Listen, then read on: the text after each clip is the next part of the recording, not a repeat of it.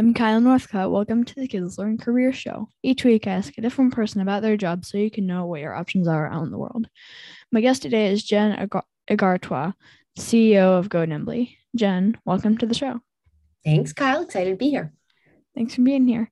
First off, can you tell me what Go Nimbly is and what it's like to be the CEO? Totally. So, Go Nimbly is a consulting company. So, in the simplest explanation of that, it means that we help other companies solve big, hard problems. So, for me, when I'm at my best as CEO, that means I can unlock other people's potential and I can get everybody prioritizing the right things and rallying around the same vision. Cool. So, what kinds of things do you actually do day to day at work? Yeah. So, thinking about this one, I think there's there's two things, right? Like there's different challenges and and different things that happen every day. Mm-hmm. Um, and the problems that we're solving are different every quarter. But there's things that I do every single week. So every Monday I have an all hands call, and every Friday I have an all hands call where everybody from the company attends. On Mondays, we might give updates, we might do some short trainings. And on Fridays, we do a retrospective. So we do what's called WLC. We talk about a win, a learn, and a change to just make sure that we're always getting better. Oh, that seems like a lot of t- lot to do. Yeah, it's a good amount of meetings. There's also roadmap mm-hmm. meetings. There's meetings to check on initiatives. There's one-on-ones. Sometimes we even meet as a leadership team off-site. Um, mm-hmm. We actually were in your neck of the woods. We did an off-site in Breckenridge not too long ago, and um, you know all those meetings are to make sure that we're keeping aligned and keeping the work going. Cool. So, when did you first know you wanted to do this kind of work? I don't think I ever had my sights set on being CEO. That wasn't it wasn't the goal for me to um, to be a CEO, but I always knew I wanted to try consulting. I was an entrepreneur from pretty early on. I had a little jewelry company. Uh, I started a lot of teams. I've made card games. Um, but for me, I was kind of following my mom's footsteps. She works at a big company called McKinsey, which is one of the biggest consulting companies. And that always intrigued me the ability to do work that's always changing because every company's got a different problem. Well, that's a great story.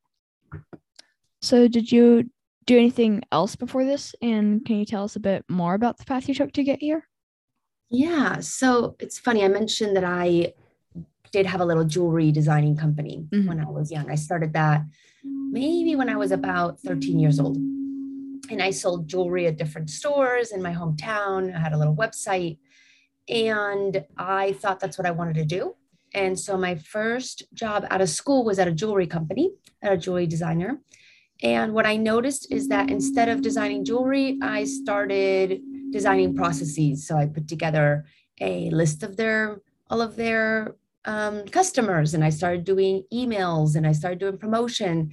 And I realized that I was much more interested in sales and marketing and process than I actually was in jewelry design, which is what made me pivot.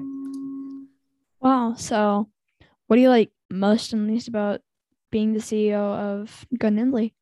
I think the most that I like is being able to work on lots of different things. I have that very much in my spirit is that I I like to work on multiple things at once.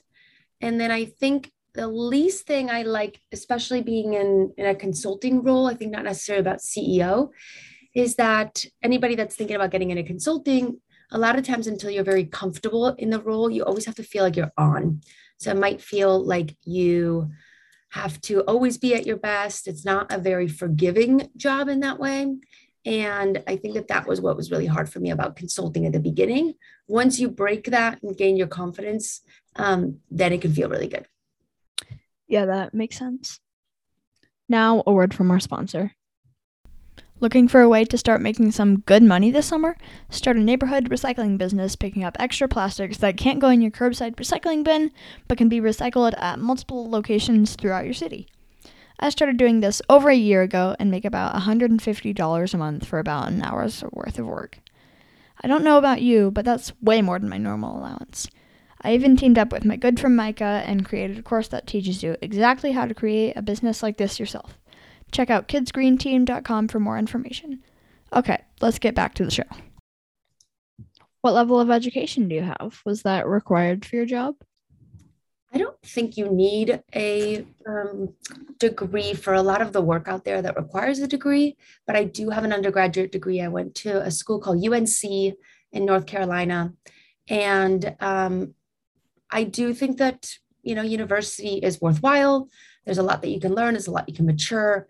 Uh, but the experience that you need for consulting, I think you can gain in a lot of different places. Wow. Um, did you enjoy getting your degrees? Yeah, I really liked UNC. It's a, a beautiful university. I specifically did the last two years at Kenan Flagler, which is their business school. We did a mm-hmm. lot of group projects, and I really enjoyed that. Did a lot of, um, they had a an entrepreneur uh, track where you got to do a lot of case studies and competitions, and I really enjoyed that. Yeah, that definitely sounds like fun. Mm-hmm. So, how much money would someone starting out in your field expect to make, and what's the long term income potential? If you start out as a consultant in the U.S. after school, maybe sixty to ninety thousand dollars a year. Um, so it's a pretty high salary right off the bat, uh, depending on you know how your grades were, what kind of school you went to, and what um, what consulting company you go into, and from there you can go up. I would say a, a mid level breaks hundred thousand dollars pretty quickly. Oh wow, that's that's a lot. Mm-hmm.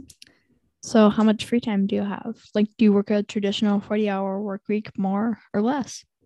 It's fairly traditional in the sense that all my meetings are nine to five. Um, mm-hmm. But I have a a different relationship with work. I think about it as much more flexible, and I I don't like to think about you know my job at nine ends at five so i'll take breaks during the day yesterday i went to go play tennis in the middle of the day when i didn't have a meeting but then i might work late so on a good week i might work 40 hours. Sometimes i'm actually really excited about work and i work more. And some weeks if they're slower i can work a little less. But i would say i'm around the 40 to 50 hour mark. Mm, that that sounds like a good balance. Yeah. Yeah so what advice do you have for young people considering what you do for their job if you are thinking about consulting in general, I actually think that's a really great way to see how lots of companies do business. It's a really good crash course. And I think that if you're thinking about running a company, if you're thinking about being CEO, consulting is also a really great uh, way to be kind of a generalist, see how many companies do it because most executives, most people that end up in a C level role, they have a little bit of that generalist mindset because your problems are always going to be changing. So it's good to know how to solve problems and have seen it before. Thanks for sharing that. That's good advice. So this one is borrowed from Tim Ferriss, best-selling author and one of the top podcasters in the world. What is one of the best or most worthwhile investments you've ever made? So interesting. Um, for me, I went, uh, I'm not big investing in money. I've got a little bit of a, mm-hmm. some stocks and I always max out my 401k and all that good stuff. But I think I'll take investment in time and read, you know, read even the boring business books. It, mm-hmm. It's interesting how many times I've tried to solve a problem that somebody already had and had written a book about it. And then the second piece of advice is reach out to people you admire. You'll be surprised how many people are willing to just give you their advice and sit down with you for half an hour and help you either solve a problem or get advice about anything that's on your mind. Well, that that seems well. I, I think that sounds, seems a lot like my podcast. Like, yeah, yeah, I, I really like doing this. So, yeah, and I'm sure you I'm sure you've reached out to people that I mean I've seen the people you have on your podcast, right? And all you had to do mm-hmm. was go and ask. So yeah. people are very generous with their time, mm-hmm. especially to kids. Yeah, yeah. So, was there a time in your life where you felt like you completely failed at something, but it ended up helping later on in life? When I first started work, I was very much in this mindset of I had to be really great. I was very mm-hmm. competitive. Mm-hmm. And so I was uh, what some people call an individual contributor. So I was succeeding at work. I was doing really well. I was getting promoted, but I wasn't really thinking about my my peers or raising other people around me. And I realized that actually that was a really important skill if I was ever going to build teams. And that had to be a huge flip. And now it's one of the primary things I care about is unblocking others and, and creating a team that works well together. Yeah, that seems like a good way to run things. Yeah.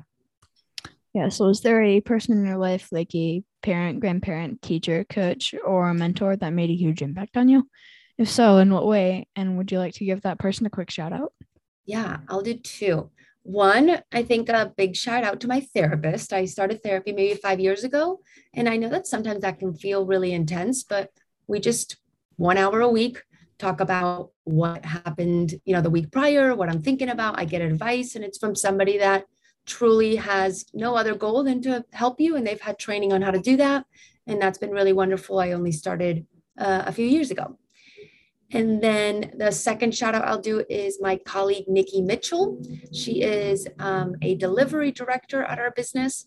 And what I find is that she really teaches me to think longer term about a user. So she's very, very good about thinking about a problem and then thinking about how that, you know, the user, whoever is facing that problem, might feel or what they might do if you change different variables. And I've found that she's made me smarter by asking really great questions. It's great. I hope and I hope they listen to the episode and get to hear that. I will send it to them. Okay, thank, thanks. So knowing what you know now, would you have done anything differently growing up? I think um, I would start more initiatives. So I had lots of ideas as a kid and I didn't always do them. So I would give anybody advice to take a risk. If you've got a fun band or a charity or a small business, don't hold back and do it. Um, it can feel like it's really hard or it can feel like it's really big, but I always think to myself, like, what's the next, the next best thing that you can do? What's the next best move? And you can start a lot of great initiatives that way. Yeah, that's great advice. Thanks. So, what's the best advice you have for young people who want to be successful in life and in their work? So I think that, you know, this this podcast is obviously about careers, but the advice that I would have is that relationships and happiness is not just about having a really great job. There's, you know, the relationship you have with work is really important. The relationship you have with people around you is really important. And the relationship that you have with yourself. And if you don't have a good one in all three, you're not going to feel happy or successful. So don't let any one of those be more important than the other. You have to really think about your relationship with yourself, others, and work as um, all being equally important. Yeah, that's good advice. Thanks for sharing that. Of course. Awesome. Thanks, Jen. Now it's time for the joke of the day. Where do school kittens go go go to on field trips? Ooh, I love kittens, but I don't know the answer to this one. The Meowsiam. Mm. Thanks again for joining us on the Kids Learn Career Show. Don't forget to subscribe to the show and tell your friends. See you next time.